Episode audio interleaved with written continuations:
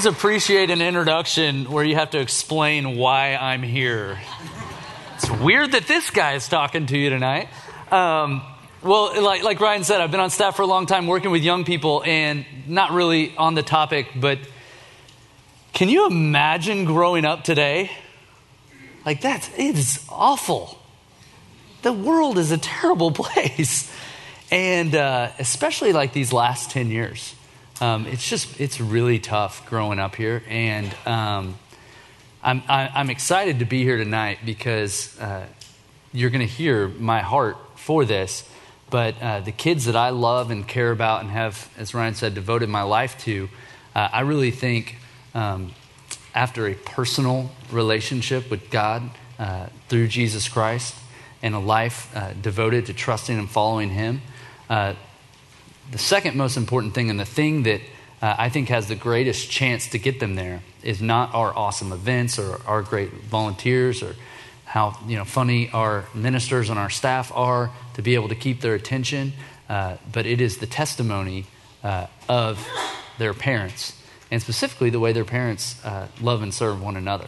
So the fact that you guys are here, whether or not you uh, don't have children uh, yet, and you may someday, or whether you have children in your home right now, or your, your children have grown and, and left the house, um, you have an influence on the next generation. And what you're doing in these weeks and months that you're here uh, is going to have an impact on the next generation. So I want to strengthen and encourage you in that direction. So that's why I'm here tonight. So, um, having been here so long, uh, 18 years almost in May, um, I have gotten the chance to see, to meet these kids in, you know, sixth grade, spend a lot of time with them till they graduate high school, and then see several classes go through college, and then come back to Dallas. And uh, wise parents who are wanting to have an impact on their kids and they want their kids to be healthy adults in this crazy, messed up world, um, they will ask me this question.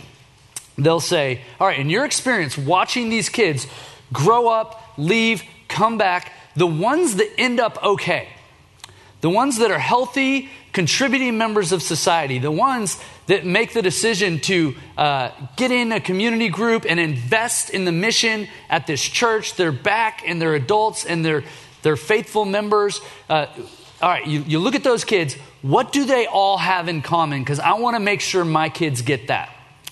And so, as I've gotten that question, uh, I've given a couple different answers early on, just off the cuff, but it's really been a question as I've had children of my own, uh, and now have three, age 12, 10, and 7. Uh, over the last 12 years, I've really given a lot of thought to that question. Um, and so, I want to share with you tonight how I answer that question with just one thing, and then three things you can do to fulfill that one thing. So the question is, what do the healthiest Watermark graduates have in common? And in response, I don't overwhelm you or, or anyone who asks that now with a hundred things you have to do, but just one thing that I believe makes all the difference. And so here's what it is as a minister to students, the single, we'll put it up on the screen, the single most powerful predictor of healthy kids, I believe, is at least one parent who is being personally transformed by God. So, again, I want to acknowledge some of you are not parents or you feel like your parenting job is done. And, and I just want you to, if you're not a parent yet, I want you to lock this away with hope for the next generation and remember it. And, and I want you to, if you're an empty nester and you think your parenting job is done, just take a second and honestly admit that your relationship with your parents still has an impact on your life today. And you are still having an impact in your job is not done. And so, uh, the most powerful predictor of healthy kids, I did not answer it. I'm putting my employment in jeopardy. I don't answer it. They go to small group every week. They do all of our retreats and our trips, and that makes all the difference. When I really thought about it and I looked back at the pattern, and I even talked to some of these kids that are now adults, hey, what made all the difference? It was the testimony and evidence of God working that they saw not every week when they were with me and my volunteers, they saw every single day, every morning, every evening, every vacation, in their home, in their family. Hebrews 13 7 says, Remember your leaders who spoke the word of God to you. And then the second half of that verse says, Consider the outcome of their way of life and imitate their faith. And if you believe it or not, kids watch and follow the example of their parents. They look for an outcome of a way of life that they will imitate. They don't just hear the words and the teaching that people give them, but they watch to see what words prove true and they imitate that faith. And so, if you're like me, and if you even believe a little bit that this could be true, that your example will have an impact on your children and on the next generation, uh, I, I think about that and I think, well, I want to be a person who is being personally transformed by God. If that is going to be the thing that's going to give hope to my children and help them navigate this world, I want to be that example for them. So here's what I want to do with the rest of our time together quickly is just give you three characteristics of a parent who's being personally transformed by God, which really turn into three things you can do. And so the first characteristic of a, per, a parent who's being personally transformed by God is a humble authenticity about their own need for transformation. A humble authenticity about their need for transformation. And let me encourage you just by getting in your car and driving here tonight, you have demonstrated to the next generation that you need something outside of yourself for help. You are being humble and you are being somewhat open. Even if your children do not know the whole reason why you are here, they know that you are not perfect and you need something. You see two scriptures here on the screen, 1 John 1, 7 through 9, and Romans 3, 23, which, is, which essentially call us to live open, transparent, authentic, vulnerable lives. If we walk in the light, no part of us in darkness, as God is in the light, we'll have fellowship with one another. And doesn't every parent want to have fellowship with their children? And I truly believe that the path to fellowship and a healthy relationship between parents and kids is authenticity on the part of the parent. Being real with their kids about what's going on in their life. And as you walk in the light, Jesus, God's Son, purifies us from all sin. And if we claim to be without sin, we deceive ourselves, and the truth, there we go, is not in us. But if we confess our sins, he's faithful and just and will forgive us our sins and purify us from all unrighteousness. But if we claim we have not sinned, which is the temptation to do as parents, is to represent ourselves as perfect and sinless because we don't want our kids to think we make mistakes. If we claim to do that, we make God out to be a liar, and his word is not in us. Romans 3.23 says it more concisely, all have sinned and fall short of the glory of God. And so uh, what, what I want to challenge you with is this I really believe your kids need you to live in the light, and they need to know that you have sinned and that you continue to struggle. They need to know that you repent when you recognize the error of your ways and that you have sinned. You're turning and walking the other way. They need to know that you found a way to be forgiven. You know why they need to know that? Because they are going to sin. They are going to struggle. They are going to need to repent. They are going to need to learn that there's a path to redemption and forgiveness for them. And you can lead them down that path by your example. And as you do that, authenticity will bridge the gap between you and your children. It will allow them to see you as someone who's relatable and connect with you in a real way when they understand that you need God as much as they do. So, your honesty about your brokenness makes you, as the parents, seem less threatening, less condemning to your children, and it opens a line of communication that maybe has not been there for a long time. And it allows us to share and delight in the goodness of God when we come together on the even ground at the foot of the cross in need of a Savior, Jesus. And so here's a question I want you to take away with you from this point is this Have you shared with your kid or kids in an age appropriate manner specific ways that sin has broken your life and exposed your need for redemption and healing? I think that would be a really question, uh, healthy question for everybody to wrestle with. And uh, just think about, man, how do I share with my kids uh, what's gone on in my life, what's going on in my life, uh, maybe even why I'm going to re engage? Um, so, something to think about and discuss with your groups. The second characteristic of a person's life who's being personally transformed by God is an obvious devotion to and understand, uh, to understanding and obeying the Word of God. Okay, Psalm 119. Verse 9 and 105 says, Hey, how can a young person stay pure?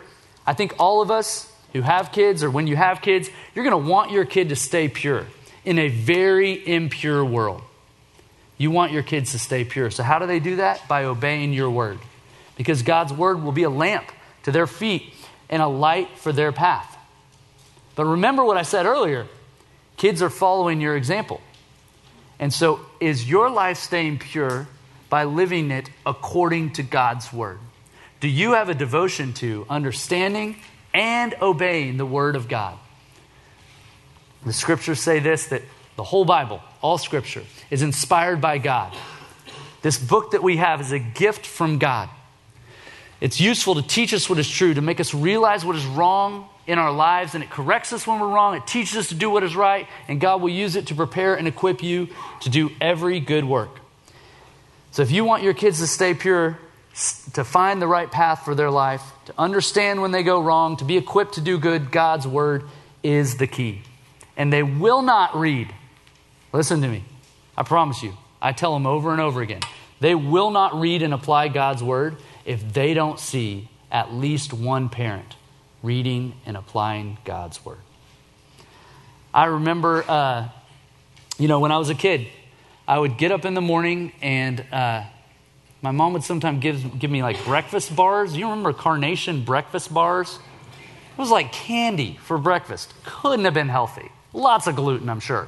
And uh, I, I would eat these breakfast bars and I'd sit at the table and my mom would read me these like Kay Arthur devotionals. And I hated it. It was kind of like annoying and I didn't get it and I was tired, you know, whatever.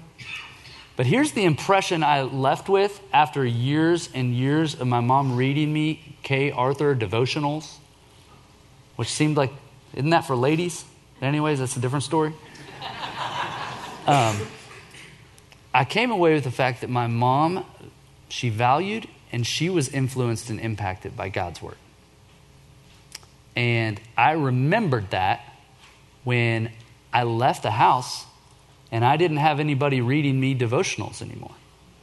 And I had to make a choice whether or not I would devote myself to understanding and applying God's word. So now, having that memory of the example my mom set with my three young children, their alarm clock goes off and they stumble in to the kitchen, and I have to go pick up my daughter because she just won't wake up and she's like a big sack of potatoes. I carry her in and plop her down in her chair. And uh, every morning we read Join the Journey. So this morning on Join the Journey, I was talking to my kids about Christ's return and how he's going to destroy everything, like Sodom and Gomorrah. My kids' eyes are as big as saucers. But we're talking about the eternal kingdom of God. And I just had the opportunity to show my kids I was up before you reading God's word. And I love it so much, I want to share it with you. And so, the question for you guys to walk out of here with uh, and, and discuss is what is your personal time, place, and plan for spending time with God? And do your kids know what God is revealing to you through His word each day? Because if you want God to reveal Himself to your kids and give them a path for their life, Give them hope for their salvation and forgiveness and redemption, and hope for their eternity. They're going to find that through God's word, and they're not going to know to look there until they know that you're looking there. One more thing on this topic, and we'll do the last one. Uh, I, I poll kids occasionally when I talk to high school kids, and I'll ask them, How, because I'm a parent, you know, I'm trying to learn, how have your parents influenced your faith? Every single time, it revolves around God's word.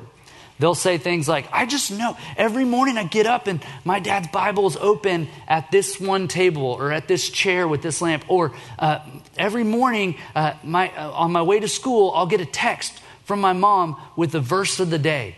And she's sending me God's word. And like they're always talking about their parents. Uh, as a family, we memorize this verse, but it's always around God's word. Thirdly, uh, what is a characteristic of someone whose life's being transformed by God, it's an uncompromising, an uncompromising commitment to prioritizing God's provisions. These things are gifts for you of community and service. Other people in your life walking with you through life, and then the opportunity to serve and give your life to others. So the scriptures uh, tell us, and I'm not going to read the whole scriptures, but in Romans 12 and in 1 Peter 4, the scriptures tell us that we're designed to be one part of a body and, and to play a function and to belong to others and to have others who belong to us, to, to knit our lives, just like you guys are doing in your groups, as you're sharing authentically with one another what's going on in your life, you're growing closer and closer together. And that's God's intention for us is that we would live life together in community. And then that we would give the gifts that God has given us in service to others. That's God's plan for our life. And so, uh, something a parent can do for their kids is to model these things for them.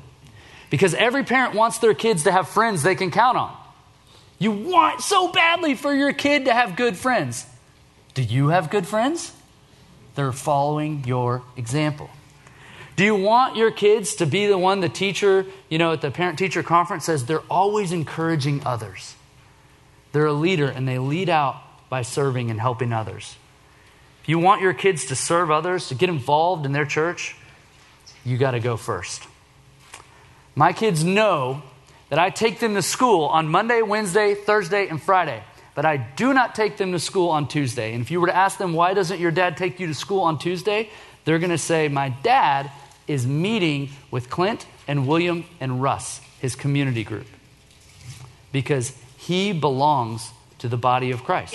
That's where he belongs at the church. And so when my 12 year old just started sixth grade and we asked him, Do you want to join a small group? No hesitation. Of course I want to join a small group. It's just what you do because it's what mom and dad did. And uh, if you were to ask my kids where I am tonight, they know where I am tonight. Where am I on Monday night? Dad's at re- regeneration. Let me tell you what that's all about. And so, if I want my kids to serve others, I got to serve others. So, here's your question How do you fill in these blanks? How would your kids fill in these blanks? My parent is influenced by a blank group of people and they're stationed on the battleship. All right, we say church is a battleship, it's not a cruise ship. Everybody's got to have a, a place to serve. So, your place of service in this world and in this church is blank. Can your kids answer those questions? So, in summary, what are the healthiest kids at Watermark that have graduated and grown up have in common? The single most powerful predictor is at least one parent whose life is being personally transformed by God. And if you want to be that kind of parent, be humble and authentic about your own need for transformation, be devoted to understanding and applying God's word, and have an uncompromising commitment to prioritizing God's provision of community and service. I just want to close with one story. These are the words of a student at Watermark that uh, he wrote down as a testimony of what God was doing in his life, but they apply to you guys tonight. Here's what he said we started going to Watermark in 2013, and then my parents' relationship was not really the best. They still stayed together, but they fought a lot, and they didn't really know how to resolve conflict at all. My dad, in particular, would end up yelling at me over things a lot, and our relationship was pretty bad. I did not feel comfortable coming to my parents to talk about anything serious at all, so I just kept most things to myself. And when there would be family discussions, I stayed quiet. Pretty soon after, we started going to Watermark. My mom tried to get my dad to do re engage, but he did not want to for a variety of reasons. But long story short, that ended up in multiple fights that were very audible to my sister and myself. Somehow, after the last fight, my dad gave in and agreed to do re engage with my mom. I'm not sure about the timing uh, when their relationship started to improve, but after they started re engaged, I noticed my parents would not fight as much and I saw my dad overlooking the things he typically got very angry about. Their relationship wasn't perfect, but I saw improvement. And my relationship with my dad simultaneously improved as well. Another thing that improved was my parents' relationship with one another, uh, or another thing that helped improve my parents' relationship with one another was a recovery ministry uh, called Regeneration. It meets here at Watermark on Monday nights. My mom started Regen and finished uh, in February when he was writing this. And meanwhile, my dad was convinced to do it as well. He's almost halfway through with regeneration, and the entire family has seen massive improvements in our relationships with each other because of that. My parents can actually go through conflict peacefully and not yell at each other every time now. And I notice that they're more friendly towards one another, and now they've joined a community group. Now, listen to this this is the kicker. My faith was pretty weak before any of this happened. But when my parents' relationship started to improve, listen, I realized that only God could have made a good relationship out of the previous relationship that my parents had. And my faith has definitely grown as a result of that. I am inclined to believe that God can change me after seeing my parents completely change. God can do whatever He wants, which includes changing me. And I now feel more inspired to seek God because of what He did with my parents. I felt and still feel like if He wants to change my life and my family's lives positively, then I should be seeking Him diligently. So that is the testimony that you are living out before your children or the story that you are going to have to tell your future children. And I'm so glad that you are here, and I want to encourage you to continue. So, can I pray for you and then a few announcements, and we're moving on? Well, Lord, I pray that we would all be people whose lives are continually being transformed by you. That we wouldn't just try to figure out who you are if you're there and how to stay on your good side and go on living our lives, but that we would continually seek you and strive to yield our lives to you so that we can be remade by you into the image you created us to be that would represent you and be glorious to you to everyone who sees us, but especially to the children whose lives you've given us to steward or will give us to steward someday. So, Lord, I pray for this room that you give them courage, you give them wisdom, you give them your spirit, that you give them your word and your people uh, to sharpen their lives, strengthen their marriages specifically tonight, as I talked about, so that they could be a glorious testimony to their children. And that the future of the church would be strong because of the work that these people are doing and re engage. In Jesus' name, amen. All right.